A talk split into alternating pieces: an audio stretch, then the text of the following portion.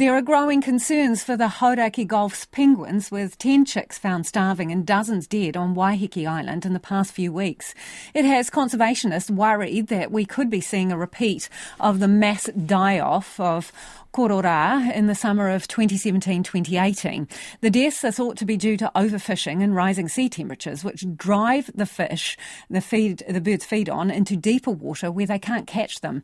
Reporter Louise Ternouth and camera operator Tim Collins have the story. Hey, buddy. Come here. Just a few weeks old, these two little chicks were found emaciated and starving on Waiheke Island. Members of the public took them to the native bird rescue, where they're now receiving critical care, along with five other korora. So there was a couple of young kids named these two, which is how we got Waddles and Aroha. Native Bird Rescue founder Karen Saunders is worried this could be the start of another mass die off as occurred five years ago.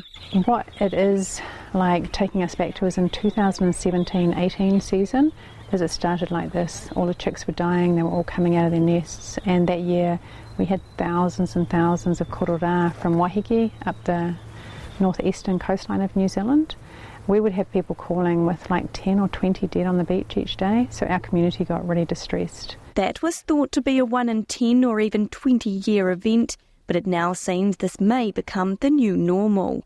Karen says overfishing in the Hauraki Gulf is a huge factor. I mean, on a normal weekend here, we'll have 5,000 recreational boats in the Hauraki Gulf, sorry, recreational fishers, um, fishing. And then you've also got bottom trawling is still happening in the Hauraki Gulf. And then you've got the commercial fishing as well. So it's a really massive take. Climate change is also at play, with warmer sea temperatures driving fish into deeper water, much further for penguins to dive for their food. Around 150 penguins have been admitted to native bird rescue over the seven years the charity has been operating. On Monday, baby Gus was found by Zoe and her partner on Palm Beach. We were just sort of minding our own business, and my partner all of, all of a sudden leapt up and um, ran towards the breakers and scooped something up, which I thought was a piece of driftwood, uh, which turned out to be a little pe- baby penguin. So, yeah, he just scooped him up just before he got sort of dumped hard by a wave. Only two weeks old, Gus weighed just a third of what a chick his age should. He was severely dehydrated and also hypothermic because his down feathers aren't waterproof yet. Zoe says it's been a huge wake up call. We've all been told that it's, um, you know, the, the Hauraki needs a rest, and, and, it's just really obvious when you're getting um, sea life washing up starving. Now Gus is receiving intensive care along with the other penguins Pebbles, Lucky, Pengi, Bob, Aroha, and Waddles at Native Bird Rescue. Sadly, another had to be euthanised as it was bitten by a dog. Karen says rehabilitation starts with hydrating the penguins and then feeding them something similar to what they'd get from their mothers fish smoothies. At the stage they're at now, we have to make two, like um, one and a half litre anchovy smoothies a day. And you have to put that through a very fine, fine sieve. So it takes probably over an hour to make each one. And then we have to feed them five times a day with a three hour gap in between each feed. They guzzle down the smoothie through a syringe with a tube that goes down to their stomach. While it's an arduous task, the team of volunteers is always gratified to see the penguins become healthy again.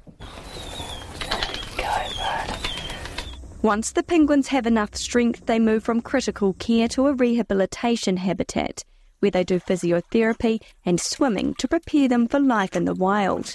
It's hoped this lot can be released around March, when there'll be enough anchovies to eat. Karen admits it can be hard saying goodbye. We never want to imprint on them or form, you know, too deep a bond. But to do the work we do, you have to have, you know, like a deep kindness inside you and a deep caring. So you do get attached to them. If things in the Hauraki Gulf carry on as they are, Karen says korora face an uncertain future. We might have an extinction of korora yeah, there's been a few numbers thrown around by a few experts, but it's not looking too good. If members of the public find a korora on the beach that looks abandoned, the advice is to contact Native Bird Rescue or the Department of Conservation.